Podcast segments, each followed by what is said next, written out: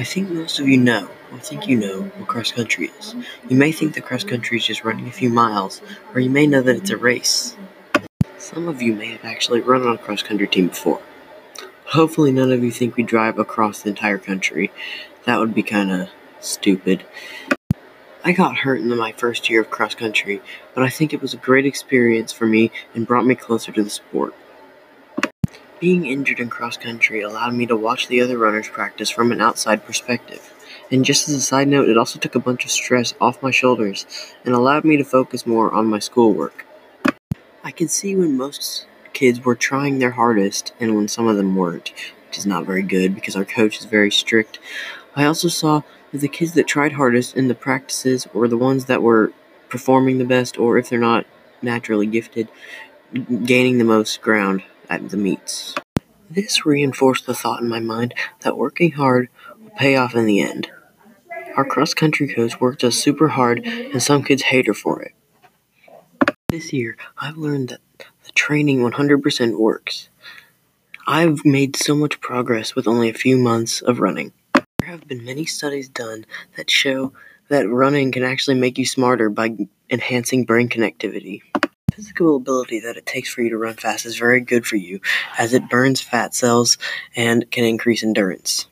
It hurts a lot to run that fast for that long, and it builds up your ability to withstand pain. You really have to push yourself to be able to run two miles at a rate that fast. Another great thing about cross country is the sense of community that it builds. After three months of working out every weekday with the other kids on your team, you will get to know a lot about them. I've met some of my best friends in cross country, and the cross country team does many things together, such as hosting pre race meals and attending other sporting events. After all of this, you'll know your cross country team more than most other people in your school, and you'll feel more like a community. A very important part of being successful is being able to meet and exceed expectations. Our cross country coach expects us to run great in practice and during meets new job, your boss will expect you to meet quotas and work hard every day. I have learned these two skills from cross country and cross country alone. Another great skill to have if you want to be successful in the real world is the ability to work in a group and work with other people in general.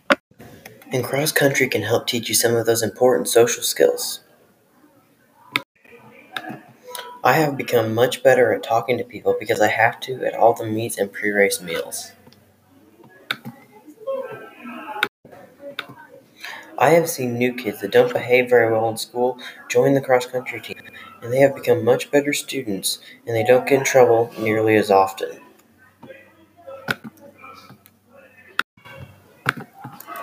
Cross country is a great social sport, as well as a very physically and mentally demanding sport.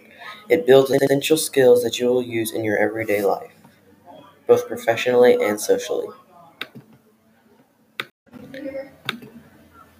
All of these factors can make cross country one of the most effective ways for any person to build character.